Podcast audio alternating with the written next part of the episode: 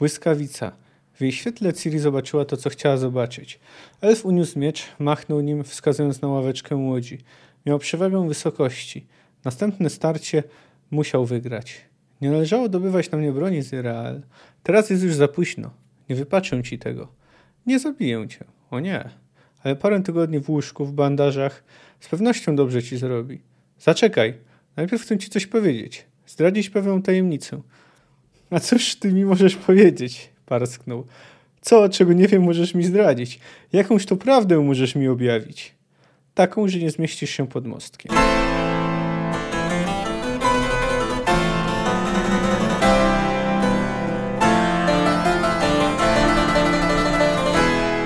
Cześć, jestem Kamil K., a Ty słuchasz mojego podcastu Fantastyka Krok po Kroku.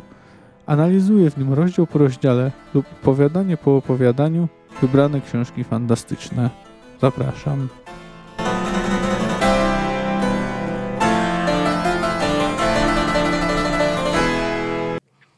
Cześć. No, dzisiejszy odcinek jest trochę opóźniony. No, wynik wiąże się to z paroma rzeczami, ale częściowo z tym, że jednak przy tym rozdziale było trochę więcej roboty, trochę więcej e, przeglądania różnych rzeczy, no i też ze spraw powiedzmy pozapodcastowych.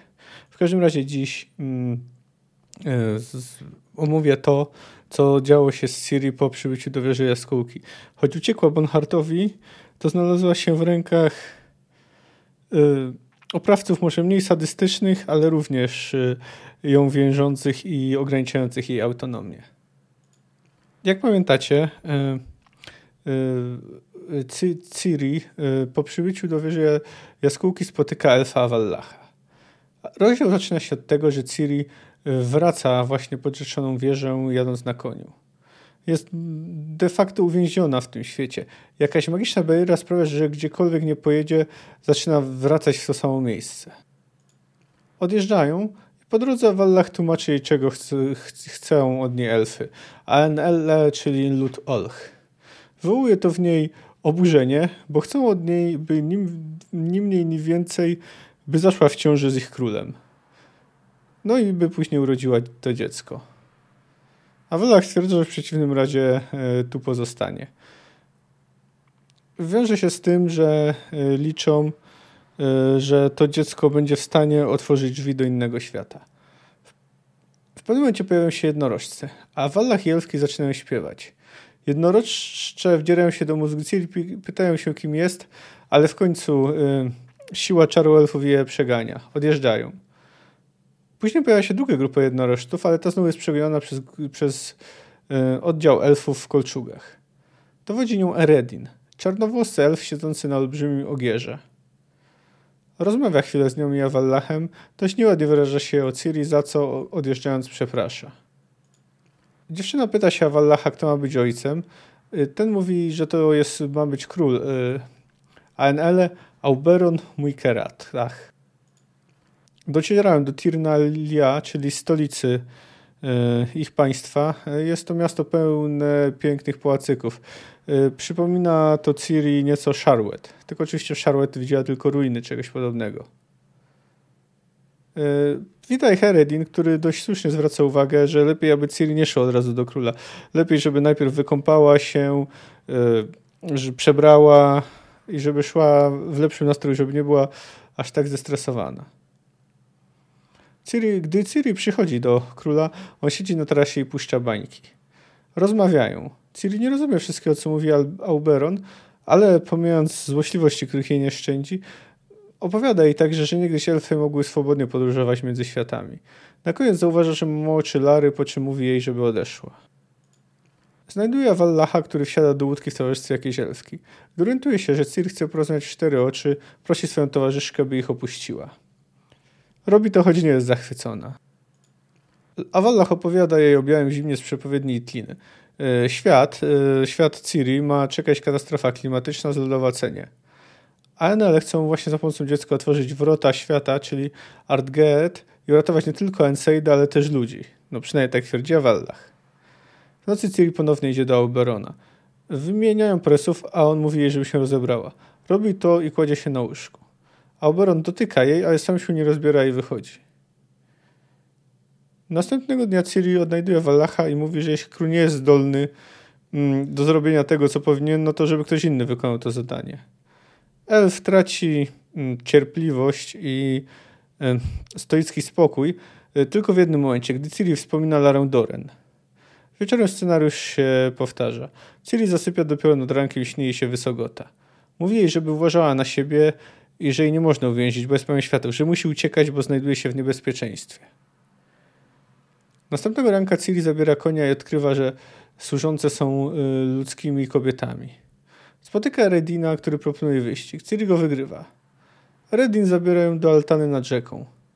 Mówi jej, że elfy nie pozwolą jej stąd odejść, a później oferuje jej flakonik, aby dała go królowi. Y, twierdzi, że ma on zawierać afrodyzjak. Ciri jednak zdecydowanie odmawia podania tego środka.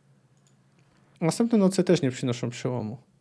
Wprawdzie Auberon już się rozbiera, ale wciąż nie jest w stanie y, y, wykonać zadania. Y, jednej nocy dochodzi do kłótni.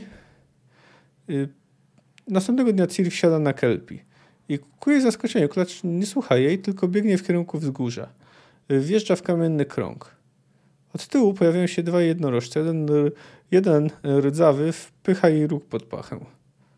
Pojawia się jeszcze jeden, całkiem biały i kładzie głowę na jej łonie. To ich Warakwax, yy, jednorożec, którego yy, uleczyła na pustyni. Jest już wyrośnięty, choć pozostała mu blizna po ataku. Ciri ma w głowie zamęt. Yy, konik, jak go nazywa, tłumaczy, że starsi uczą się jej. Niejako dostosowują się do jej umysłu. Mówią, że chcą jej pomóc w ucieczce, ale Ciri jest nieufna, nie chce być wykorzystywana. Jednorożce reagują nerwowo, ale tłumaczą ją, że jej moc jest bardzo niebezpieczna, że nie, chce, BN, że nie chcą, by ANL mogli jej użyć i na końcu mówią jej, że oni tej mocy nie potrzebują, bo mają ją od zawsze. Ciri akceptuje ich propozycję, ale chce, by ich Warak Swax był z nią. Wieczorem po raz ostatni odwiedza króla Olch. On umiera. Wypił Y, to, co było prawdopodobnie co, to, co chciał y, by w, w flakonik, który y, wręcz, który prawdopodobnie dał mu Eredin. Ciri wsiada na łódź, ale potem wskakuje na nią, chcąc ją zatrzymać Eredin. Wymieniają najpierw zdania, a potem ciosy. Elf ma przywagę wysokości, ale zapomina, że na rzeczce są kolejne mostki. Nie, nie zdąża się uchylić. Ciri korzysta z okazji, tnie go mieczem i wypycha go w wodę. E, spotyka się z Kelpi i Chłaksem. Jednorożec chce jeszcze coś pokazać nieznaczną ucieczką. Jest to pełne kości cmentarzysko. Te kości należą do ludzi. Uciekają, a Ciri udaje się przenieść do innego świata ten wątek jest y, może nie zamkniętą całością, ale, ale też no, nie jest bezpośrednią kontynuacją niczego, co się dzieje w tej książce. To zależy tego, co się dzieje w, w wieży jaskółki. W zasadzie wątek ANL zostaje otwarty i zamknięty w tym rozdziale. Oczywiście nie jest to do końca prawdą, bo i wcześniej mieliśmy Dziki Gon Wallacha, a i później jeszcze pościg będzie ścigał Ciri. No ale, ale jego lwia część y, zostanie tutaj zaprezentowana i rozwiązana. Powtarzają się tutaj tak dwa wątki, z, y, jakie są cały czas obecne w historii Ciri. Jeden to jest to, że prawie każdy chce ją zdobyć, chce nad nią y, zapanować. Y, I drugi, który jest, są z nim powiązany, czyli nieustanna walka o własną autonomię, możliwość testowania samej sobie. No jest też oczywiście pragnienie ratowania Geralta i Yennefer. No tutaj no dość szybko poznajemy, że jaka jest sytuacja Ciri, że choć teoretycznie ma swobodę, to de facto jej nie ma, ponieważ no po prostu y, jest uwięziona i co zresztą jej mówi dość jasno o Wallach. No a później okazuje się, że sytuacja jest jeszcze gorsza. Że czy jej się to podoba, czy nie, ma urodzić dziecko uprawiając seks ze starszym o niej o kilka stuleci elfem.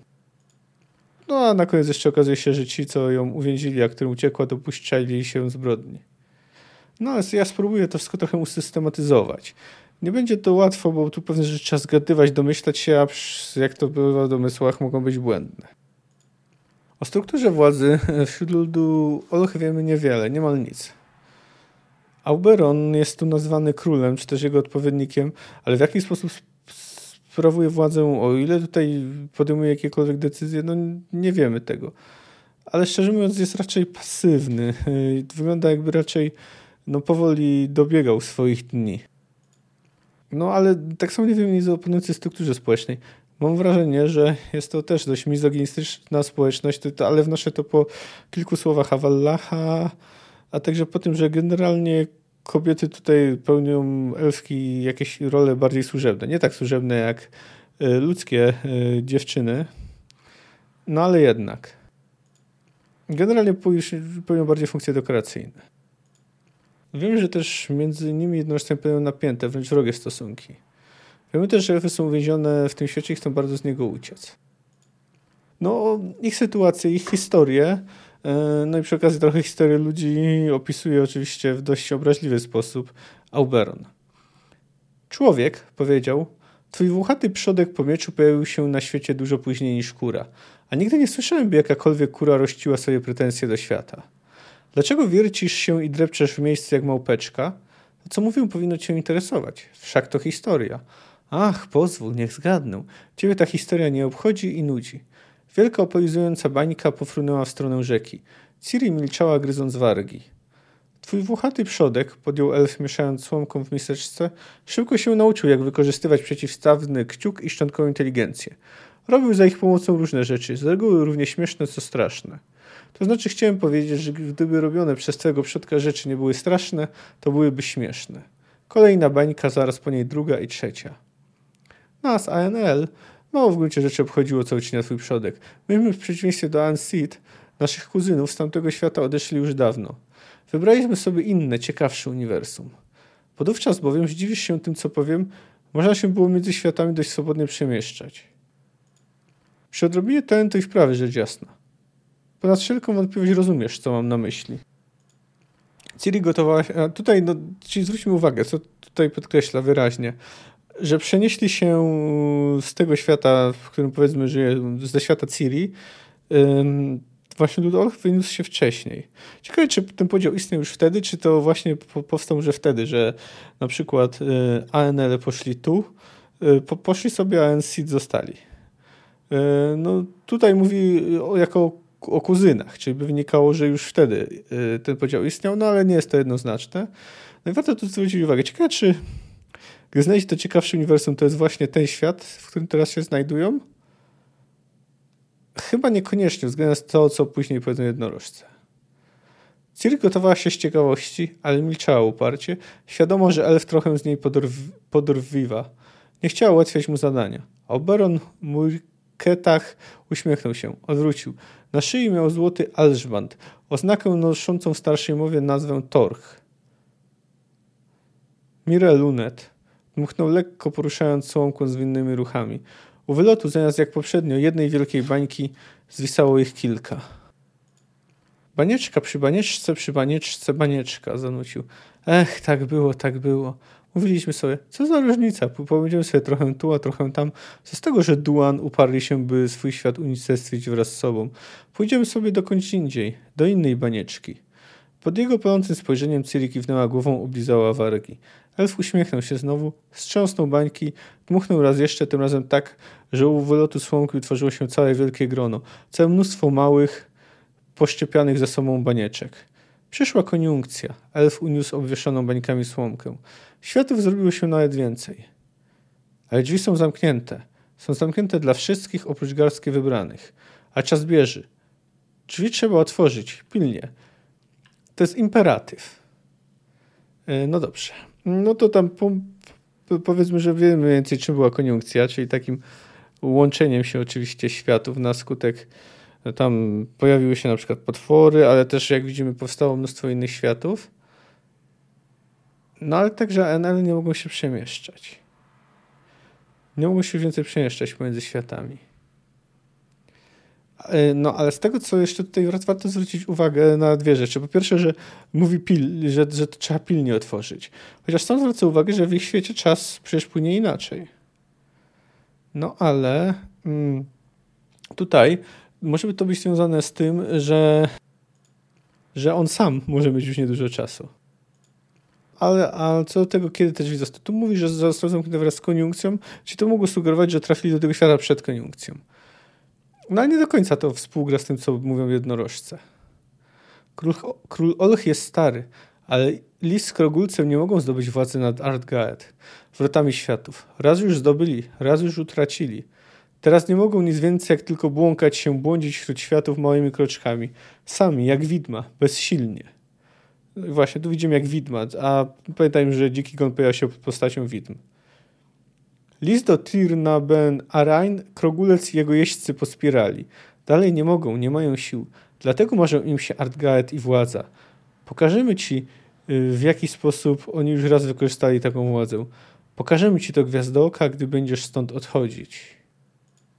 No więc właśnie, no i tutaj to jest dość takie, można powiedzieć, niezwykle y, istotna informacja. Jednorożcy zwracają uwagę, znaczy mówią, że kiedyś mieli władzę nad właśnie bramą światów, jest już nie mają. Może mieli ją dzięki jednorożcom. No, wiele mogłoby na to wskazywać. Ale to by wskazywało, bo jeśli kiedyś, jeśli połączymy to z wersją Oberona, to by oznaczało, że przed koniunkcją mogli się przemieszczać, a później udało im się to tylko raz, prawdopodobnie z pomocą jednorożców. No i, i tu jest jeszcze mowa o tym, jak wykorzystali taką władzę, ale zanim do tego przejdziemy, to jeszcze co mówi o tej konieczności posiadania dziecka Awallach. Mamy, odezwał się zaraz za czwartym mostem, więcej niż poważne podstawy do przypuszczeń, że twojemu światu grozi zagłada. Kataklizm klimatyczny o potężnej skali. Jako erudytka z pewnością zetknęłaś się z Aen Itlin Speat, wróżbą Itliny. We wróżbie jest mowa o białym zimnie. Według nas chodzi o potężne zlodowocenie. A ponieważ tak się składa, że 90% lądu twojego świata to półkula północna, zlodowacenie może zagrozić egzystencji większości żywych istot po prostu zginą z zimna. Ci, którzy przetrwają, utoną w barbarzyństwie, wyniszczą się nawzajem w bezlitosnych walkach o pożywienie, staną się łupem oszalałych z głodu drapieżników. Przypomnij sobie tekst przepowiedni. Czas pogardy, czas topora, czas wilczej zamieci. Ciri nie przerywała, bo się by nie zaczął grać. Dziecko, na którym nam tak bardzo zależy, podjął Awallach bawiąc się w let fletnią, Potomek i nosiciel genu Lary Doren, genu, który był przez nas specjalnie budowany, no, to jest dość istotne, może uratować mieszkańców tamtego świata. Mamy podstawy mniemać, że potomek Lary i twój rzecz jasna będzie posiadał zdolności tysiąckrotnie silniejsze od tych, które posiadamy my, wiedzący, które w postaci szczątkowej posiadasz ty. Wiesz o co chodzi, prawda? Ciri zdążyła się nauczyć, że starszej mowie takie figury retoryczne, choć z pozoru będące pytaniami, nie tylko nie wymagały, ale wręcz zabraniały odpowiadania. Krótko mówiąc, podjął Awallach, idzie o możliwość przemieszczania między światami nie tylko siebie, swej własnej, niewiele wszechznaczącej osoby. Rzecz w otwarciu Artget, wielkich i stałych wrót, przez które przeszliby wszyscy. Przed koniunkcją udawało nam się to, chcemy to osiągnąć i teraz. Ewakuujemy z ginącego świata bytujących tam Aenseed, naszych braci, którym jesteśmy winni pomoc. Nie moglibyśmy żyć z myślą, że czegoś zaniechaliśmy. I uratujemy, ewakuujemy z tamtego świata wszystkich zagrożonych, wszystkich z Izrael. Ludzi także. Doprawdy nie wytrzymała? Duan także? No, podejrzewam, że nawet gdyby ANL faktycznie yy, uratowali także elfy, to najprawdopodobniej yy, zrobiliby z ludzi niewolników. Także, sama teraz widzisz, jak jesteś ważna, jak od ciebie zależy. Jak ważną rzeczą jest, byś była cierpliwa. Jak ważną rzeczą jest, byś dziś wieczorem poszła do Oberona i została całą noc. Wierz mi, jego zachowanie nie było demonstracją niechęci. On wie, że dla ciebie nie jest to sprawa łatwa. Wiesz, że mógłby natrętnym pośpiechem dotknąć cię i zrazić. On bardzo wiele wie, jaskółko. Nie wątpię, że to zauważyłaś. No dobrze, a i co jeszcze, co tam na koniec pokazują y, jednorożce Ciri. Jesteś koniku, pośpieszmy się gwiazdo oka, jedź ze mną. Do mojego świata? Wpierw muszę ci coś pokazać. Tak rozkazali mi starsi. Jechali najpierw lasem, potem stepem, gęsto pociętymi jarami i wąwozami. Błyskały błyskawice, gruchotały gromy. Burza była coraz bliżej, zrywał się wiatr. Jednorożec wiódł Ciri do jednego z wąwozów. To tu. Co jest tu? Zsiądź i zobacz. Usłuchała. Grunt był nierówny, potknęła się. Coś chrupnęło i osunęło się pod jej stopą. Błysnęła błyskawica, a Ciri krzyknęła głucho. Stała wśród morza kości. Piaszczyste zboże jaru osunęło się prawdopodobnie podmyte ulewami i odsłoniło to, co ukrywało. Cmentarzysko, trupiarnię, ogromne zwałowisko kości. Piszczeli, miednic, żeber, fermunurów, czaszek. Uniosła jedną. Błysnęła błyskawica, a Ciri krzyknęła. Pojęła, czyje to resztki tu leżą.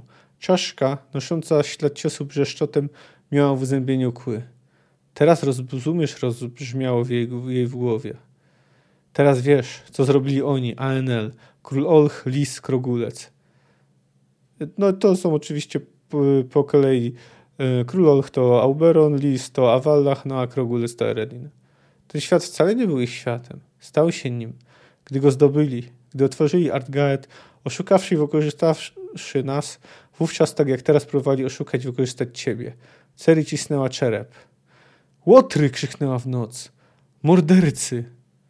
Przez niebo z gruchotem przetoczył się grom. I Huarakłaks zaczął, zarżał głośno, alarmująco. Zrozumiała. Skokiem znalazła się w siodle. Krzykiem podnieciła kelpi do galopu. Na ich tropie była pogoń. To jest też dość interesujące, to o oszukaniu ich. Moim zdaniem to powinno wskazywać na to, że skoro, jeśli, skoro elfy wcześniej mogły normalnie podróżować przez Ardgaet, a potem musieli do czegoś oszukać jednorożce, no to jednorożce musiały im te wrota jeszcze raz otworzyć, jeszcze raz y, umożliwić podróż, ale gdy zobaczyły, jak elfy postąpiły z ludźmi, no to im te drzwi zamknęli i uwięzili ich, uwięziły ich w tym świecie. Ale z temu no właśnie, no więc tak to ogólnie wygląda. No bo tylko tak można chyba, chyba połączyć jedno, jedno z drugim. Chyba, żeby uznać, że było jeszcze inaczej, że to w ogóle cały czas jednorożce y, umożliwiały y, tę podróż i dopiero później ją zamknęły. Również tak, również tak mogło być, że na przykład y, przed koniunkcją po prostu elfy współżyły z jednorożcami w przyjaźni, no a później y, to się zmieniło, gdy zobaczyli, co, co zrobili w tym świecie. Mm, tutaj w ogóle ciekawy jest sam wątek elfów, bo mm, generalnie tu wiemy, że wiemy, że oni są w świecie Ciri rasą w odwrocie, rasą umierającą. Widzimy to praktycznie już od początku, już od y, krańca świata. Ale zachowują wciąż pewną dumę. Dumę, która na przykład nie pozwala im współpracować z ludźmi. A w ogóle elfy w kulturze były przedstawione różnie. No, obecnie właśnie w high fantasy y, to najczęściej to jest rasa szlachetna, trochę obca, trochę wywyższająca się, ale też taka jasna, stająca po stronie dobra. No niekiedy oczywiście jest to dekonstruowane, ale jakby sięgnąć dalej, no to fairy, z których się wywodzą, to raczej były zazwyczaj istoty złośliwe. A na przykład w twórczości mm, publikującego równoległe z Tolkienem y, Paula Andersona no to elfy to były istoty złe z tego świata magii, który odchodził wraz z przyjściem chrześcijaństwa. E, no bo generalnie u Andersona to chrześcijaństwo było bardziej dosłowne niż e, u Tolkiena. Ale pisał całkiem ciekawe książ książki. Tam polecam, jeśli ktoś jest zainteresowany, to wart, war, warto zerknąć. Chociaż to jest zupełnie inny styl pisarstwa niż Tolkiena. U Sapkowskiego jest tak, że to są generalnie, można powiedzieć, jeśli chodzi o wygląd i tak dalej, elfy z Tolkiena. Piękna, wysoka rasa.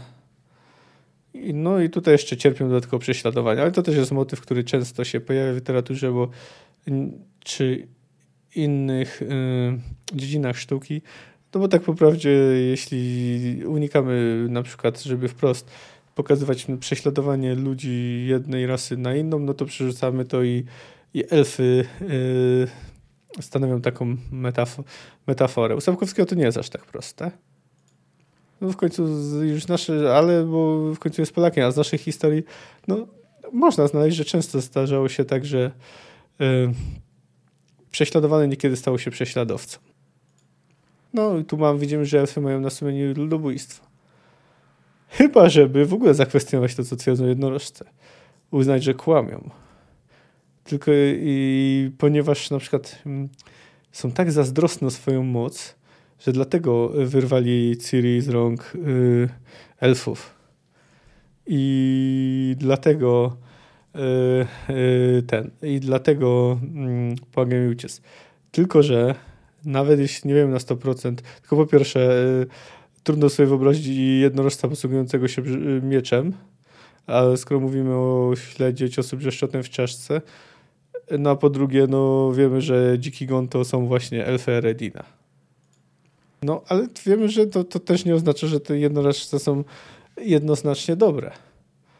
Y, no, to jest drugie z nich spotkanie. Przypominam, że na pustyni Korat rozważały zabicie Ciri, komunikując się takim trochę krótkimi komunikatami, tak robotycznie, gdzie no, ze względu na to, że uznają ją za niebezpieczną chcą ją zabić. No ale ponieważ ukazała współczucie Ichwara Kłaksowi, to ją oszczędzają. Tutaj rozmawiałam z Ciri nieco normalnie, prawdopodobnie dlatego, że jak to ujął właśnie ten konik, to prawdopodobnie jakoś dopasowywali się do jej y, do jej struktur y, mózgowych, bo on powiedział, że uczą się jej. No ale z drugiej strony też dość otwarcie mówią e, Ciri, dlaczego pomagają mi uciec. W ogóle cię nie kochamy, ale to nie jest twój świat. To nie jest miejsce dla ciebie. Nie możesz tu zostać. Nie chcemy, byś tu została. Jesteś groźnym orężem, niebezpieczną bronią. Nie możemy pozwolić, by broń ta wpadła w ręce króla Olch, Lisa i Krogulca. Uważałem, że Ciri jest groźna, jeśli by ANL osiągnęli swój cel. Dlatego pomagają jej uciec. Można powiedzieć we własnym interesie niejako. Jest to dość wiarygodna motywacja. No dobrze, a teraz warto poświęcić Ciri relacjom właśnie e, naszej bohaterki z trójką mężczyzn, a Wallachem, Oboronem Eredinem, no i także trochę o nich samych, trzeba powiedzieć. No a Wallacha po raz pierwszy spotkaliśmy podczas rozmowy z Geraltem w jaskini. Jest tam dość arogancki, a z drugiej strony że sporo wie i wyraźnie coś go łączyło z, z Larą Doren. I w sumie niewiele się zmieniło od tego czasu, albo w ogóle nadal jest dość, no wywyższa się, no w końcu jest wiedzący, więc dużo wie. Traktuje Ciri z wyraźną wyższością. No jest oczywiste, że to on był drugą połówką eugenicznego planu elfów, który właśnie miał im możliwość ucieczki z tego świata, e, w którym zostali uwięzieni. No z pewnego punktu można się zastanawiać, czy to na dnie on nie jest najgorszy. W końcu Auberon to umierający starzec, który głównie żyje w przeszłości. Eredin to kombinator i intrygant, ale też generalnie nie sprawia wrażenia jakiegoś kłamcy. Natomiast Awallach potrafi dość obrzydliwe rzeczy ubierać takie intelektualne szaty. Jak można w ogóle wymagać czegoś takiego? Wykrzyczała trząsącym się głosem. Jak ty w ogóle śmiesz? Jakim prawem? Patrzył na nią spokojnie. Ciri czuła na sobie również spojrzenie a elfek. Wydaje mi się, rzekł, że historię twego rodu opowiedziałem ci w detalach. Zdawałaś się rozumieć. Twoje pytanie zdumiewa mnie za tym. Mamy prawo i możemy wymagać jaskółko. Twój ojciec Kregenon zabrał nam dziecko. Ty je nam oddasz. Spłacisz dług. Wydaje mi się to logiczne i sprawiedliwe. Mm, cóż, oczywiście są ludzie, którzy by może się zgodzili, że dziedziczy się e, winy przodków, chociaż chyba e, nie aż tak dosłownie. Generalnie oczywiście żądania Wallacha są absurdalne, ponieważ to nie jest tak, że Kregenon zabrał im Larę to jest właśnie to ciekawe, że w zasadzie w opowiadaniu Wallacha Lara jako taka w zasadzie nie ma własnej autonomii. Chociaż y, ta, u Geraltowi mówił trochę inaczej, ale być może starał się zdystansować, gdy mówił ironicznie, że Lara była zwolenniczką współżycia z ludźmi, a zwłaszcza z jednym człowiekiem. No ale tutaj Lara nie ma żadnej autonomii. To Kregenan ją zabrał. A akurat nic nie dowodzi, żeby Kregenon osobiście był w jakikolwiek sposób no był zwolennikiem współpracy elfów i ludzi. Nic nie wskazuje, by to czegokolwiek Larę zmuszał. A tak w ogóle to temat Kalary Doren to jest jedyny temat, który wywołuje u Wallacha większe emocje. Tak jak wtedy, gdy Ciri frustrowana tym, że Oberon mm, nie jest w stanie e, uprawiać z nią seksu, e, bo powiedziała coś takiego. A może ty wrzasnęła? Chcesz? To oddam się tobie. Co? Nie poświęcisz się? Przecież podobno mam oczy Lary. W dwóch skokach był przy niej, jego ręce szczeliły ku jej szyi, jak węże zacisnęły się jak stalowe cęgi. Zrozumiała, że gdyby chciał, zdławiłby ją jak pisklę. Puścił ją, nachylił się i z bliska zajrzał jej w oczy. Kim ty jesteś? Zapytał zwykle spokojnie, by ośmiałać się w taki sposób bezcześcić jej imię. Kim ty jesteś, by ośmiałać się żyć mnie tak nędzną jałmużną? O ja wiem, ja widzę, kim jesteś. Nie jesteś córką Lary. Jesteś córką Kregenana. Jesteś bezmyślną, arogancką, samolubną Duan. Okazową wręcz reprezentantką rasy, która niczego nie pojmuje, a wszystko musi zrujnować i zniszczyć. Skalać samym tylko dotykiem. Zohydzić i splugawić samą tylko myślą. Twój przodek ukradł mi moją miłość, zabrał mi ją samolubnie i arogancko zabrał mi Larę. Ale tobie, godno jego córku, nie pozwolę odebrać sobie pamięci o niej. I tutaj znowu, yy, znowu to samo. Znowu ktoś zabrał jego własność. Lara mu się należała. Odwrócił się. Ciri zwalczyła opór ściśniętej krani, a Wallach Spojrzenie. Wypatrz mi. Zachowałem się bezmyślnie i podle. Przepatrz mi. Jeśli możesz, zapomnij. Podszedł do niej, objął. Już zapomniałem, powiedział ciepło. Nie wracajmy do tego więcej.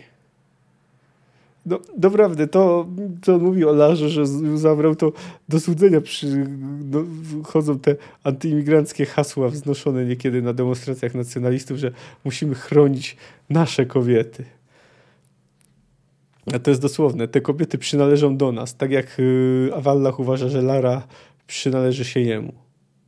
I to należy się jemu, bo tak zdecydowano, ponieważ zainwestowano w dość skomplikowany, znaczy stworzono dość skomplikowany program, który właśnie miał doprowadzić do powstania właśnie takiego ładu, ładunku genetycznego. A wola Ciri go specjalnie nie interesuje. Od, należy się, bo musi zrobić to, co od niej chcą, ponieważ Kregedal. No, generalnie wszystko uzasadnia, że Kregedal, Kregedal, Kregedal. No, ma trochę obsesję na punkcie czarodzieja. A jest jeszcze jeden aspekt e, Avallaha. Dość mroczny, jak się wydaje. Alberon wspomina jej, że to on jest dla niej szansą, bo z pewnością jest lepszy niż Avallah i jego laboratorium. Laboratorium. Bardzo ciekawe. Czyżby nasz wiedzący nie różnił się tak, aż tak od Wilgefortza. No, to jest oczywiście ryzykowne, no ale chyba tak przypadkowo Oberon tego nie rzucił. Cóż się działo w tym laboratorium, oczywiście nie wiemy, ale raczej na pewno nic, nic przyjemnego. No w tym wszystkim no, Avlar rysuje się jako bardzo nieładna postać. Chociaż jest możliwość trochę innego e, interpretacji jego czynów. E, tą ścieżką podążył CD Projekt w trzeciej części Wiedźmina, gdzie o Wallach bardzo pomagał Ciri. I pomimo tego, że nadal y, traktował ją trochę pogardliwie, no bo nie była elfką, to generalnie był dobrym, y, dobrym i pomocnym i życzliwym wobec niej y, elfem. No dobrze, a czy da się to jakoś połączyć z tym, co mamy w książkach? Przy pewnej interpretacji tak. W końcu jest wiedzącym i wiemy, że dużo wie. Może on wiedział, że to wszystko tak się potoczy. Może wiedział, że Ciri ucieknie. W końcu wyprowokował Geraltowi, że odzyska ją, żeby później stracić na zawsze. Może dlatego tak się zachowuje. No ale wciąż pozostaje to laboratorium. No ale no jest w stanie, da się jakoś zinterpretować to wszystko w ten sposób, żeby Awallach nie wychodził tak źle, jak się wydaje, choć nie wydaje mi się to interpretacja najbardziej, prawdop najbardziej prawdopodobna. No cóż, a co do Auberona? No, mówimy tu o elfie, który ma więcej niż e, 600 lat, no i mamy dziecko z ludzką nastolatką, która dodatek przypomina mu własną córkę. Nie wierzyłem, gdy mówili, szepnął, ale to prawda. Masz oczy Siadal, oczy Lary. No Siadal to była jego prawdopodobnie żona, towarzyszka, no a, a Lara to oczywiście córka. Czyli to byłoby trochę tak, jakby uprawiał, miał uprawiać seks z własną córką. Być może to nie była tylko kwestia tego, że jest stary, że Ciri to jest ludzka nastolatka, ale też tego, że przypominała mu jego córkę. I może dlatego e, nie był w stanie e, wykonać swojego, nazwijmy to, obowiązku yy, tak jak należy. Tak jak należało, no, tak jak należało z punktu widzenia NL oczywiście. No raczej większość ludzi nie jest zainteresowanych spłodzeniem dzieci z własnymi córkami, czy też nawet pra, pra, pra, pra wnuczkami. I można przyjąć, że yy, elfy yy, mają podobne zastrzeżenia do tego.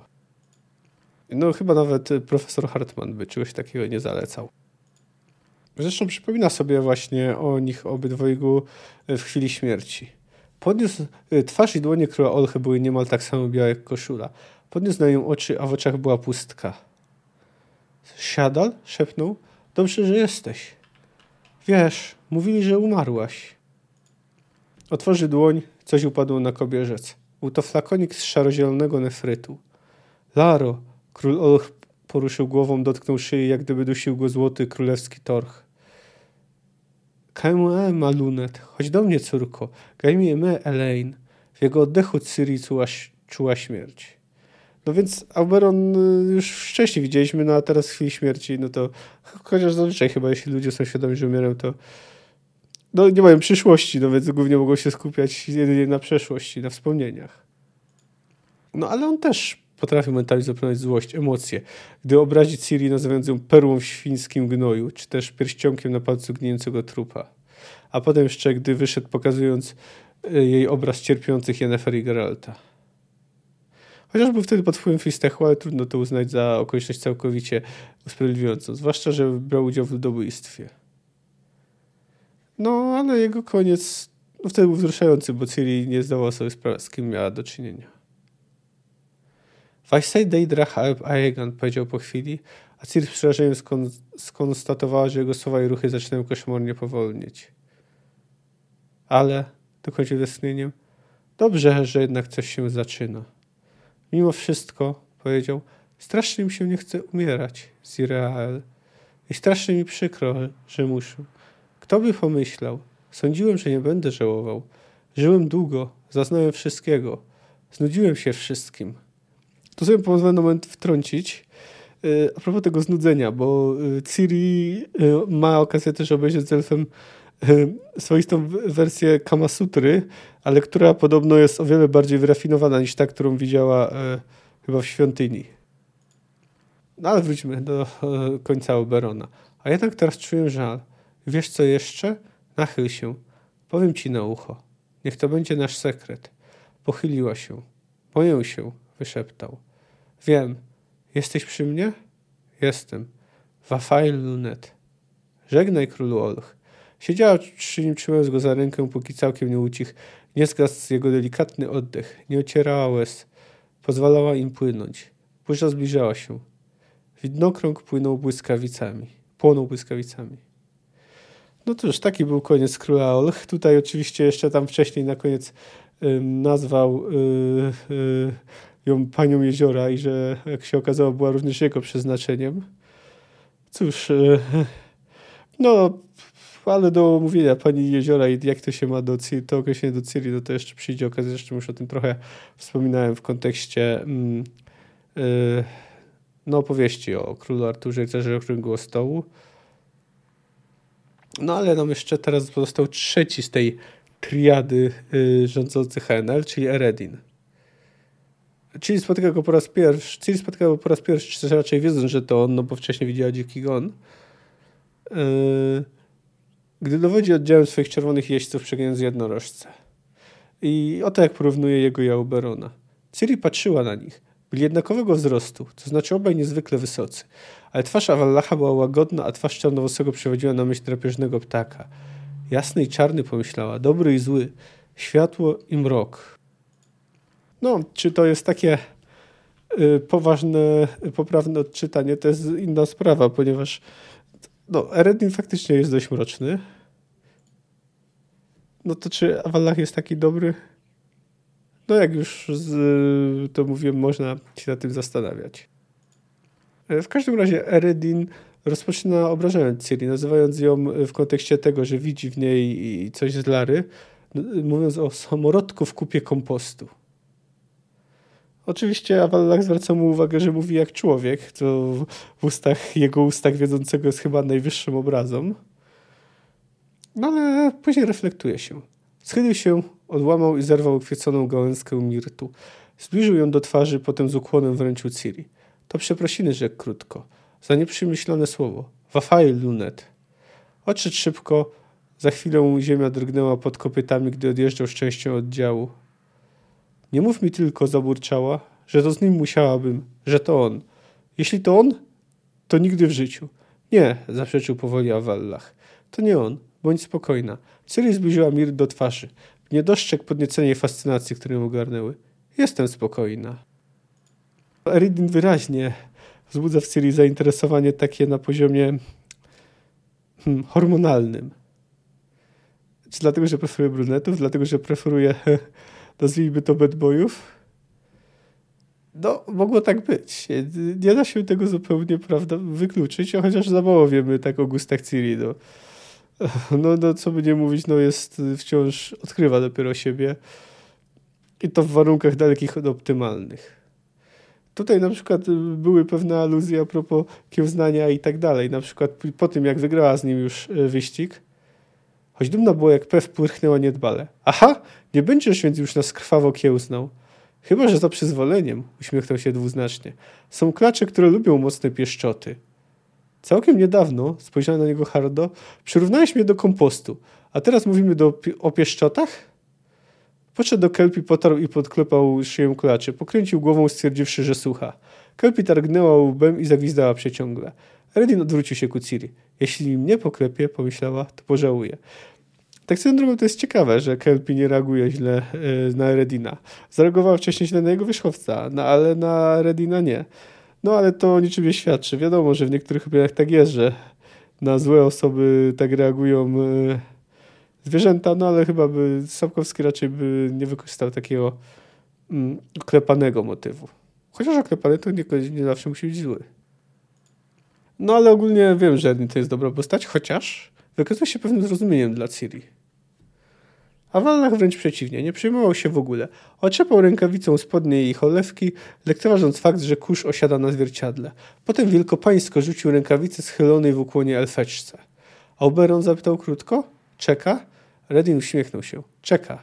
Bardzo mu pilno. Domagał się, aby jaskółka przyszła do niego natychmiast, bez chwili zwłoki. Wyperswadowałem mu to. A Wallach uniósł brwi. Zirael, wyjaśnił bardzo spokojnie Redin, Powinna iść do króla bez stresu, bez presji. Wypoczęta, spokojna i w dobrym nastroju. Dobry nastrój zapewniał jej kąpiel, nowy strój, nowa fryzura i makijaż. Tak długo Auberon chyba jeszcze wytrzyma, jak nie mam. No tutaj trzeba przyznać, że jego postępowanie jest e, dość rozsądne. A może po prostu wie więcej o kobietach niż Awallach. Skoro niby Awallach wsiadał z jakąś złotowłosą elfką do łodzi, ale cały czas myśli o Larze. No, Oberon tak bardzo chciał ją zobaczyć, bo nie sądzę, żeby Eredin tu kłamał. Chociaż oczywiście mógł. Yy, dlatego, że słyszał, że przypomina e, Larę i chciał to zobaczyć. No ale też w tej rozmowie, w samej rozmowie Eredin rzuca dość e, dość e, nierozważne słowa. Jedna tylko rzecz budzi moje zastrzeżenie, oznajmił a ja z nią sokoli błysk w oczach naszej jaskółki. Nasza jaskółka szczela oczami w lewo i prawo. Wypisz, wymaluj gronostaj wypatrujący dziury w klatce. Jaskółka, widzę to, daleka jest jeszcze od bezwarunkowej kapitulacji. A Walach nie skomentował. Ciri ma się rozumieć też nie. Nie dziwię się, ciągnął Eredin. Nie może być inaczej, skoro te krew Siadal i Lary Doren. Posłuchaj mnie jednak bardzo uważnie, Zirael. Stąd ucieczki nie ma. Nie istnieje możliwość przełamania Gaes Grat, czaru bariery. Wzrok Ciri mówił wyraźnie, że nie uwierzy, dopóki nie sprawdzi. Gdybyś nawet jakimś cudem sforsowała barierę, Eredin nie spuszczał z niej oczu. To wiedz, że oznaczać to będzie twoją zgubę. Ten świat tylko wygląda ładnie, ale niesie śmierć, zwłaszcza nieobytym. Rany od rogu jednorożca, nie, rany od rogu jednoroga nie leczy nawet magia. Wiedz również, a to jest swoją drogą ciekawe, czyli widzimy, że jednorożce y, prawdopodobnie mają jakieś zdolności magiczne, ale potrafią też y, rogami y, się bronić, czyli nie są bezbronne także w bezpośrednim starciu. Wiedz również, podjął nie doczekawszy się komentarza, że nic nie pomoże twój dziki talent. Nie dokonasz skoku, nawet nie próbuj. A gdyby nawet ci się udało, wiedz, że moi dar Rudari, czerwoni jeźdźcy zdołają doścignąć cię nawet w otchłani czasów i miejsc. Nie bardzo rozumiała, co mu szło, ale zastanowiło ją, że Awallach nachmurzył się nagle i zmarszczył najwyraźniej niezadowolony z przemowy Eredina. Tak jakby Eredin powiedział za dużo. No właśnie, to wspomniał o tych czasach i miejscach. Oczywiście już coś powinna kojarzyć od Wysogoty, no, ale, ale no, z drugiej strony trudno mieć tutaj pretensje, wszystko wiedziała. Ciekawe, czy Eredin powiedział to celowo, czy przyświecała mu jakaś intencja, ale jaka? no nie bardzo sobie wyobrażam. Gdyby chciał Ciri wziąć dla siebie, to miał ileś okazji. No trudno mi powiedzieć. Ale także w tej rozmowie w altance wyraźnie mówił Ciri, że e, nie pozwolą jej odejść. Zostaniesz tu na zawsze, zaskoczył ją. To moja Amazonko, lekka jak motylek. Do końca twojego motylego życia. Milczała, patrząc mu prosto w oczy. W tych oczach nie było nic. Nie pozwolą ci stąd odejść, powtórzył. Nie przyjmę do wiadomości, że wbrew wróżbom i mitom jesteś nikim niczym, istotą bez znaczenia. Nie uwierzą w to i nie pozwolą ci odejść. Zmamili cię obietnicą, by zapewnić sobie twoją powolność, ale nigdy nie mieli zamiaru tej obietnicy dotrzymać. Nigdy. No to jest ciekawe. Co Awallach wie i czy tu mówi prawdziwie. Później będzie ściergał Ciri, więc czy chce ją tylko tu obrazić, w końcu czasami na przykład obrażał jej inteligencję i tak dalej, więc nie jest tak, że jest to dla niego jakieś niedopuszczalne. Awallach wychrypiała, dał mi słowo. Podobno wątpi słowo elfa z obrazu. Awallach jest wiedzącym. Wiedzący mają własny kodeks honorowy, w którym co drugie zdanie mowa o celu święcającym środki. Nie rozumiem, dlaczego mi to wszystko mówisz. Chyba, że, że czegoś ode mnie chcesz. Chyba, że ja mam coś, czego ty pragniesz i chcesz pohandlować. Co? Eredin? Moja wolność za? Za co? Patrzył na nią długo. Ona próżno szukała w jego oczach jakiejś wskazówki, jakiegoś sygnału, jakiegoś znaku, czegokolwiek.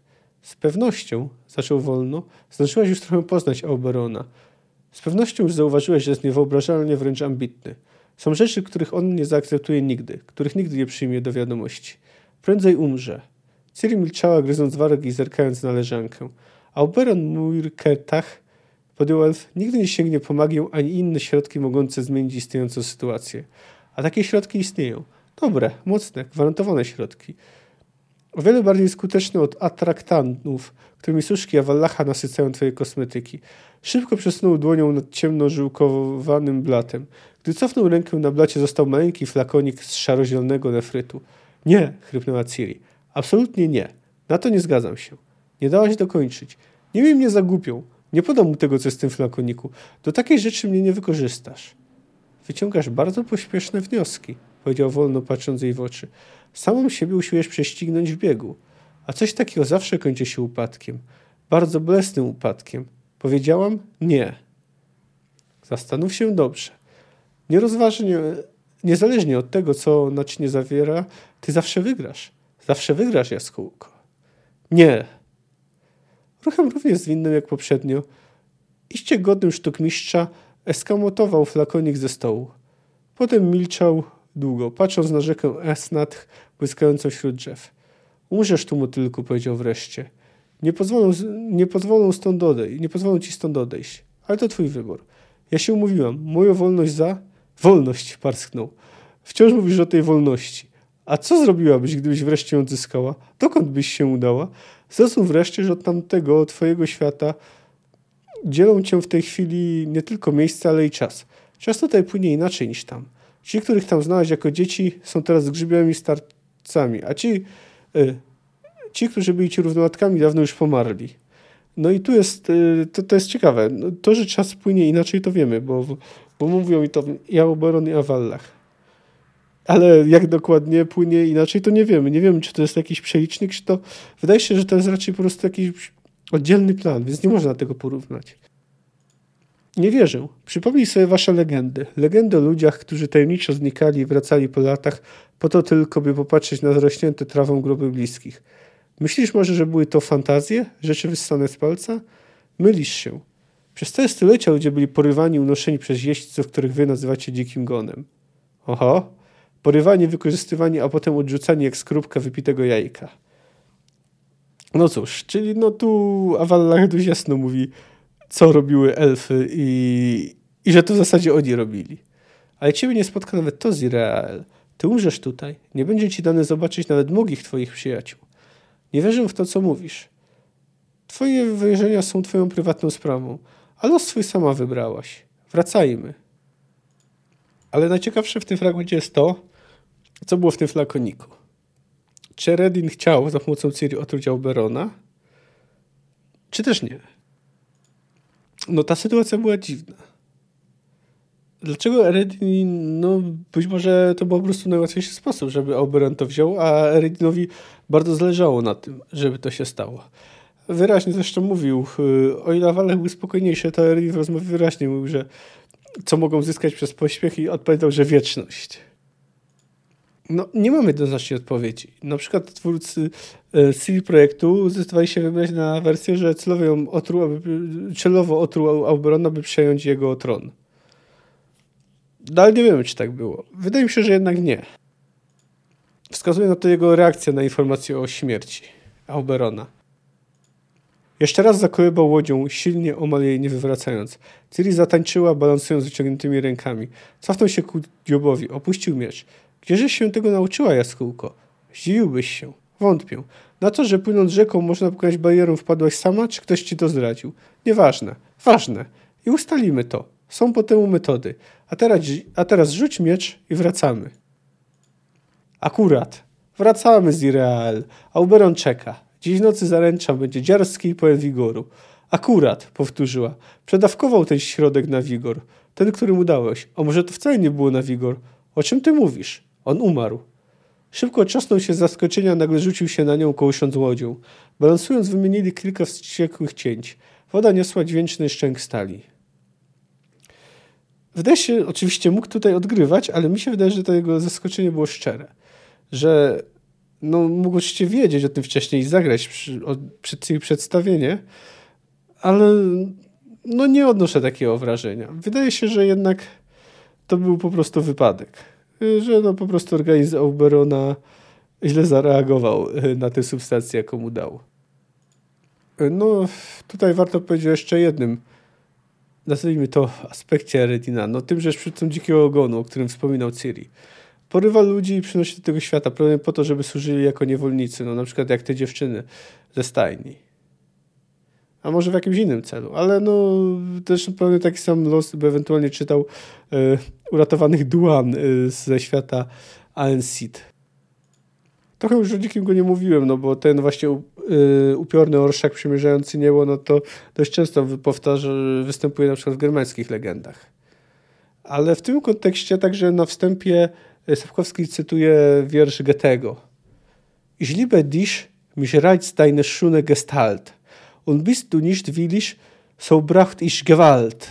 Mein Vater, mein Vater, jetzt fasst er mich an. Rekunik hat mir let's getan. E, to jest fragment ballady zatytułowanej Erkonik, który jest tłumaczony albo jako król Olch, albo jako król elfów. No prawda, no to tu mamy też oczywistą dwuznaczność, ponieważ przecież e, tak samo Auberona można określić królem Olch i królem elfów. E, w każdym razie ona opowiada o tym o ojcu, który podróżuje z synem e, i który czuje właśnie, jak wspomniany król wyciąga po niego rękę. I ojciec myśli, że to halucynacja, a gdy dopada go przerażenie przyspiesza, to jego syn już nie żyje. To jest zresztą też nawiązanie do e, skandynawskiej ballady, która jest zatytułowana Elveskut, która ma różne wersje, ale generalnie opowiada o tym, że główny bohater ma, y, jest właśnie przed swoim ślubem i tutaj wpada na tańczące elfki i jedna z nich chce, żeby z nimi zatańczył. I albo to robi, albo odmawia, ale tak czy owak nie kończy się to dla niego dobrze, kończy się jego śmiercią. A wracając, to więc dlatego, co do tego w ogóle, co do tytułu właśnie tej ballady, który dosłownie raczej jest tłumaczony jako Król Olch, to jest y, spór, czy to był błąd yy, gdzieś tam yy, przy przepisywaniu, czy to faktycznie miał być król Olch. No z treści wiersza można wyciągnąć, że mógł być to być król Olch, ale mógł być także król elfów. Yy, no, tu Wisła Szymborska wybrała króla Olch i zaraz przytoczę jej dość swobodne tłumaczenie tej właśnie ballady, ponieważ na przykład nie zachowała rytmiki, ale wyszło to moim zdaniem dobrze. No więc posłuchuj, posłuchajcie jej przekładu, naszej noblistki. Noc padła na las, las w mroku spał. Ktoś nocą latem na koniu gnał. Tętniło echo wśród olch i brzus gdy ojciec syna do domu wiózł. Tuż tobie, synku, że w las patrzysz tak. Tam ojcze on król Olch daje znak. Ma płaszcz, koronę i biały tren. To mgła, mój synku, albo sen. Pójdź chłopcze w las, w ten głuchy las. Wesoło będzie płynąć czas. Przedziwne czary roztoczę w krąg. Złotolitą chustkę dam ci do rąk. Czy słyszysz, mój ojcze, ten głos w gęstwinie drzew? To król mnie wabi, to jego śpiew. To wiatr, mój synku, to wiatru głos. Szeleści olcha i szumi wrzos. Gdy wejdziesz, chłopcze, w ten głuchy las, ujrzysz me córki przy blasku gwiazd. Moje córki, nucąc, pląsając na mchu, a każda z mych córek piękniejsza od snu. Czy widzisz, mój ojcze, tam tańczą wśród drzew? Srebrne królewny, czy słyszysz ich śpiew? O synku mój, to księżyc tak lśni, to księżyc tańczy wśród czarnych pni. Pójdź do mnie, mój chłopcze, w głęboki las. Ach, szczerz się, bo wołam już ostatni raz. Czy widzisz, mój ojcze, król zbliża się tu. Już w oczach mi ciemno i brak mi tchu. Więc ojciec syna w ramionach swych skrył i konią ostroga popędził co sił. Nie wiedział, że syn skonał mu już w tym głuchym lesie wśród olch i brzus. No, jak więc widzimy, jest to dość e, poniekąd przerażający utwór. Zresztą wiele do jego tam powstało, na przykład kompozy różni kompozytorzy tworzyli, a sam też na pewno słyszałem e, po polsku interpretację tego muzyczną tego wiersza. E, no, w, no w każdym razie no, widzimy tutaj takie, taki, taki właśnie romantyczny y, klimat, że no, nie wiadomo co jest prawdą, co nie, że rozsądek nie zawsze nam dobrze podpowiada. Ale jeszcze wracając do naszego, prawda, Eredina, to tutaj warto dodać dwie rzeczy, że trochę zabawny jest, jak mm, został pokonany, bo to nawet nie przez samą Ciri, y, tylko przez most. Błyskawica rozświetliła noc. Nad ich głowami przesunął się most. Jeden z ostatnich mostów Tyrnalia. A może ostatni? Z pewnością rozumiesz, jaskółko, powiedział chrapliwie, że tylko odlekasz nieuniknione. Ja nie mogę pozwolić, byś stąd odeszła. Dlaczego? Oberon umarł, a ja przecież jestem nikim nic nie znaczę. Sam mi to powiedziałeś. Bo to prawda, uniósł miecz. Nic nie znaczysz. Ot, malutki mól, którego można roztłamsić w palcach na błyszczący pół, pył, ale który może, gdy, gdy się mu pozwoli, wyciąć dziurkę w drogocennej tkaninie. Od ziarenko pieprzu, nikczemnie małe, ale gdy się je przez nią uwagę rozgryzie, zepsuje najwykwitniejszą strawę, zmusi do splunięcia, gdy chciałoby się smakować. Oto czym jesteś. Niczym. Dokuczliwym niczym. Cóż, trudno powiedzieć, ile jest prawdy w tym, co mówi Eredin, no bo no wiemy, jaki on jest. Być może ją po prostu chciał obrażyć. No, tak czy owak, przejdźmy do końca tej sceny. Błyskawica. W jej świetle Ciri zobaczyła to, co chciała zobaczyć. Elf uniósł miecz, machnął nim, wskazując na ławeczkę łodzi. Miał przewagę wysokości. Następne starcie musiał wygrać. Nie należało dobywać na mnie broni z Irael. Teraz już jest za późno. Nie wypaczę ci tego. Nie zabiję cię, o nie. Ale parę tygodni w łóżku w bandażach z pewnością dobrze ci zrobi. Zaczekaj. Najpierw chcę ci coś powiedzieć. Zdradził, zdradzić pewną tajemnicę. A cóż ty mi możesz powiedzieć? Parsknął. Co, czego nie wiem, możesz mi zdradzić? Jakąż to prawdę możesz mi objawić? Taką, że nie zmieścisz się pod mostkiem. Nie zdążył zareagować, uderzył w most potylicą. Poleciał do przodu, kompletnie tracąc równowagę. Ciri mogła zwyczajnie wypchnąć go z łodzi, bała się jednak, że tego nie wystarczy, że nie zaniecha pościgu. Poza tym to on, rozmyślnie lub nie, zabił króla Olch. Za to należał mu się ból. Cięła go krótko w udo, tuż pod skraj kolczugi. Nie krzyknął nawet. Wyleciał za burtę, chlupnął w rzekę. Woda zamknęła się nad nim. Obróciła się, patrzyła. Długo trwało, nim wypłynął. Nim wyciągał się na stępujące w rzekę marmurowe schody. Leżał nieruchomo, ociekając wodą i krwią. Dobrze ci zrobił, mruknęła. Panu tygodni w łóżku i w bandażach. No, jest to trochę zabawne, prawda, że tak straszny przywódca dzikiego Gogonu został pokonany w taki sposób. Tutaj jeszcze na moment wrócę do CD Projektu, który no, przedstawił Eredina tak jako takiego typowego przeciwnika z fantazy. No, ja wiem, że można z niektórych źródeł wyczytać jakąś jego charakterystykę, ale, ale cała ta stylistyka, w jakiej jest pokazany, jako taki, no, no nie podoba mi się. Można było go zrobić o wiele, o wiele ciekawiej. Można było na przykład wykorzystać to, że mm, Ciri była nim wyraźnie zafascynowana. Oczywiście być może jej fascynacja trochę się zmniejszyła po tym, gdy musiała uciekać, no ale przecież niekoniecznie. No cóż, nie zdecydowano się na to. No ale to, co trzeba przyznać, że co do Ciri, że trzeba przyznać, że w danych okolicznościach radzi sobie całkiem nieźle. No, jest po traumatycznych przejściach, jasne. U Wysokoty trochę się yy, wyleczyła, no ale nawet jeśli te rany się trochę wyleczyły, no to, że tak to ujmę, pozostały blizny. Mam na myśli dosłownie i metaforycznie. A tutaj każą, ale tutaj znowu ją mówiłem, gdy uciekła z, z zagrożenia niewoli, to wpadła znowu w inną niewolę, i gdzie mówią jej, że ma mieć dziecko ze starym elfem. Jasne, no oczywiście elfy nawet stare są piękne, bo jest tu, tu zaznaczone, że, że, że jest był bardzo szczupły, no, Avberon, no ale fakt pozostaje faktem. Zresztą no, reaguje dość zdecydowanie. A ja już odpowiadałem, że te kilka śmiesznych ludzkich pokoleń jest dla nas bez znaczenia. Ale ja nie chcę! Wrzasnęła Ciri tak, że klacz aż zapląsała pod nią. Ja nie chcę, rozumiesz? Nie chcę! Mierzy mnie myśl, że wszczepi mi się jakiegoś cholernego pasożyta. Dla mnie, gdy pomyślał, że ten pasożyt będzie we mnie rósł, że urwała widząc twarze elfek. Dwie wyrażały bezbrzeżne zdumienie. Trzecia bezbrzeżną nienawiść. A Wallach odkalsznął znacząco. Przejdźmy, rzekł chłodno. Nieco do przodu i rozmawiajmy w cztery oczy. Twoje poglądy, jaskółko, są nieco zbyt radykalne, by głosić je przy świadkach. No cóż, a więc tak, no, generalnie chyba wszyscy uważają, że dzieci czy nastolatki nie powinny zachodzić w ciąży. No, z różnych względów, i biologicznych, i psychologicznych. E, no, a także, że no, taka ciąża potrafi mm, bardzo ustawić przyszłość danej osoby. No i więc tutaj oczywiście mamy to, ale Sapkowski zwraca też drugą uwagę, że ciąża niekoniecznie musi być czymś przyjemnym, że nie każda kobieta i nie w każdych okolicznościach musi traktować ciążę jako błogosławieństwo.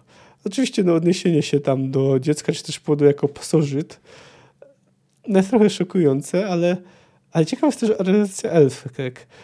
Ja bym to interpretował trochę, że ENL faktycznie mogą być dość patriarchalnym społeczeństwem. No inna sprawa, że po prostu elfów może wynikać z tego, że no elfki, jak już wiemy, przynajmniej jeśli to między trzy ludzi bardzo rzadko owulują, więc mają dość ograniczoną możliwość yy, yy, rozmnażania się. Dlatego dla nich to może być takie błogosławieństwo, bo nie zachodzą w ciąży raz na nie mogą zajść w ciąży powiedzmy raz na rok, co w skrajnych przypadkach u ludzi się zdarza.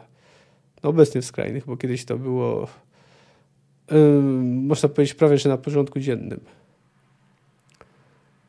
Cóż, no co do fragmentów pomiędzy Ciri a Oberonem, no to są one dość nieprzyjemne, no, ale takie mają być. No cóż, no jest po prostu nie jest w stanie z nią prowadzić seksu i problem jest raczej w nim, nie w niej. No mamy też Sogotę pojawiającego się we śnie, który jej radzi, żeby uciekała, ostrzega, że jest niebezpiecznie, że tylko ona może pomóc Yennefer Geraltowi.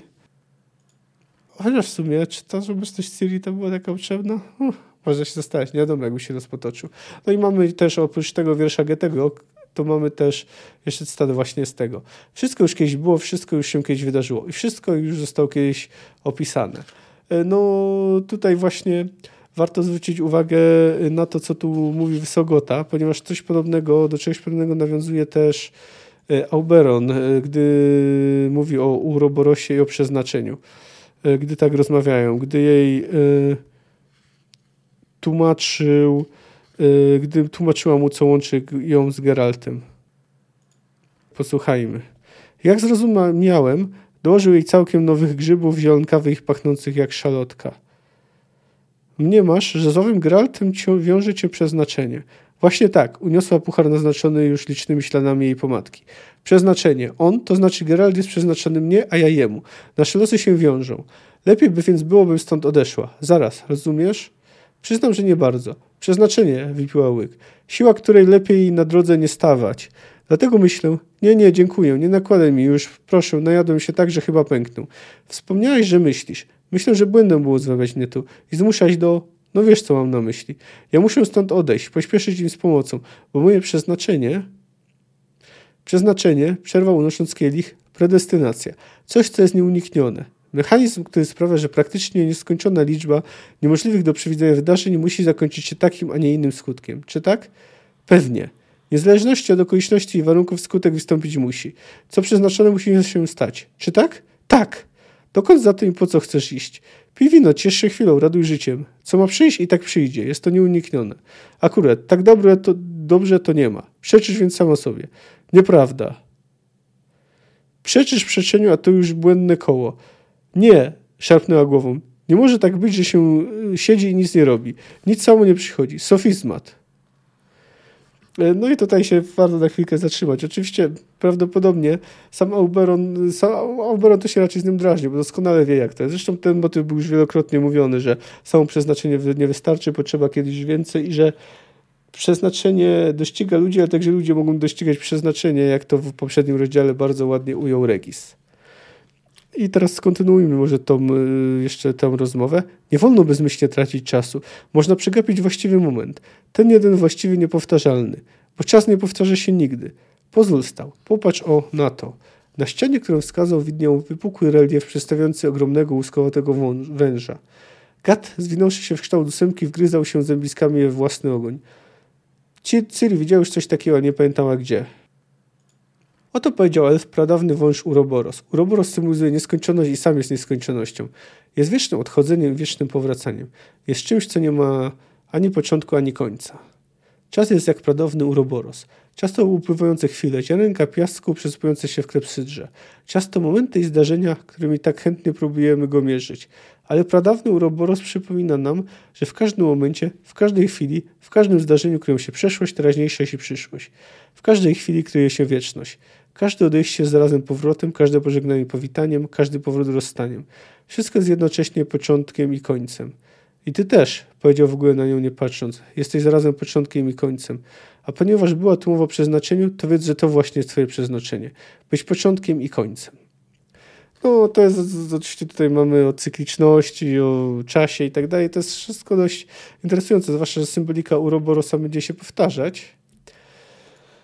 No, ale... Yy, no, ale powiedzmy, że... Yy, no, Cóż, y, może i tak było, natomiast wiemy jednak, że przeznaczenie wymaga też działania. Natomiast czy Ciri faktycznie była tym początkiem czy końcem, nie wiemy, bo nie wiemy w jaki sposób ostatecznie udało się y, ANC opuścić ten świat, y, być może podążając za właśnie za ANL. No niestety no, nie znamy szczegółów. I tu jeszcze może wracając do mm, rozmowy z Wysogotą, to mamy jeszcze taki dość zabawny cytat. Wysogota schyla się, czyści pułapkę na piżmaki. On przecież nie żyje, myśli część Ciri. Czy to znaczy, że tam w zaświatach umarli muszą czyścić pułapki na piżmaki? I tu jeszcze taka ciekawostka yy, co do tego, jak yy, Ciri wyobrażała sobie, yy, po co ją Eredin zaprosił do altany. Pierwszą rzeczą, którą dostrzegła po wyjściu, była drewniana leżanka. Ciri poczuła, jak w skroniach zaczyna jej tętnić. No jasne, pomyślała. To było do przewidzenia. Czytałam przecież w świątyni romans napisany przez Annę Tiller. O starym królu, młodej królowej i o żądnym władzy księciu pretendencie. Ale ten jest bezwzględny, ambitny i zdecydowany. Wie, że ten, kto ma królową, jest prawdziwym królem, prawdziwym władcą, prawdziwym mężczyzną. Kto posiadł królową, ten posiadł królestwo. Tu na tej leżance zacznie się zamach stanu. No cóż, y, widzimy zainteresowanie, Ciri, y, ale to jest akurat, jestem, można jej wybaczyć, w końcu jest nastoletnią dziewczyną, więc ta reakcja nie jest jakaś zaskakująca. Ale co na końcu jeszcze Ciri pomyślała? Wychodząc z altany rzuciła jeszcze okiem na leżankę i pomyślała, że z Anny Tiller była jednak głupia i egzaltowana grafomanka. To pewnie ma rację. No to już y, zostawmy ale nie do końca nasze dziecko przeznaczenia, bo jeszcze kilka słów należy poświęcić e, jej przodkini, czyli Larze Doren. W jej przypadku sporo trzeba zgadywać, trzeba się domyślać, a domysły mogą być błędne. No, z pewnych rzeczy, no to wiemy, że była wynikiem e, no, nie, może nie eksperymentu, bo to nie był eksperyment, ale celowego e, krzyżowania i tak dalej genów, Y, no, w wyniku którego miało właśnie powstać to dziecko, które wypróbować pozwoli ANL opuścić ich świat. No a później związała się z czarodziejem Kregenanem, miała z nim yy, dzieci, obydwoje umarli. No i, no dobrze. Yy, jest taka teoria, ja jej nie wymyśliłem, ale szczerze mówiąc nie pamiętam, gdzie ją czytałem albo gdzie o niej słyszałem. Ale generalnie jest tak, że jest tutaj Auberon o laboratorium Wallacha. Wiemy, że jednorożce zostały w jakiś, mówią, zostały w jakiś sposób wykorzystane przez elfy i wiemy, że jednorożce mogą się przenosić między światami. Na dodatek Ciri może się porozumiewać z jednorożcami. Może jest więc możliwe, że jest w niej, ujmijmy to, krew jednorożców. Że wykorzystując to laboratorium, elfy jakoś wprowadziły właśnie do genów, yy, do genów starszej krwi właśnie krew jednorożca jest tym komponentem niezbędnym i dzięki, między innymi dzięki niemu mm, posiadający właśnie starszą krew, a przynajmniej niektórzy, mogą się przemieszczać między światami. No, oczywiście to jest teoria, ale wydaje się interesująca. No, co do samej Lary, to możemy się domyśleć z słów Erenina, że tak ona, jak i jej matka Siadal, tak swoją taka ciekawostka, bo to pisał o tym Sałkowski w genealogiach, że elfki, że elfy nie przywiązują dużej wagi do ojcostwa, a elfki, jeśli już się odwołują do któregoś yy, z rodziców, to do matki. Dlatego mamy Larę, Doren, Aeb, Siadal. Yy, no, w każdym razie yy, z tego, co mówi Eredin o Larze i o Siadal, no to, że obie były raczej, mogłoby wynikać, że miały buntowniczą naturę, że nie podobało im się robienie czegoś wbrew ich woli.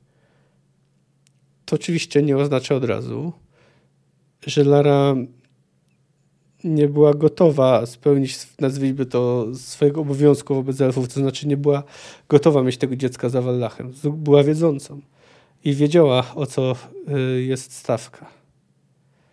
No ale w takim razie, jak w ogóle znalazła się w świecie Aensid? No teorii mamy, możemy mieć inne. Być może postanowiła uciec na chwilę. Być może jednak się zbuntowała. Może nie podobało jej się, jak ją traktował Awallach, jeśli traktował ją jako swoją własność. W końcu ciągle mówi, zabrali, zabrał mi Kregenan moją Larę. Mm, no więc może uciekła. Ale może niekoniecznie. Może na przykład była wysłanniczką, może była jakąś łączniczką pomiędzy ANL i ANSID.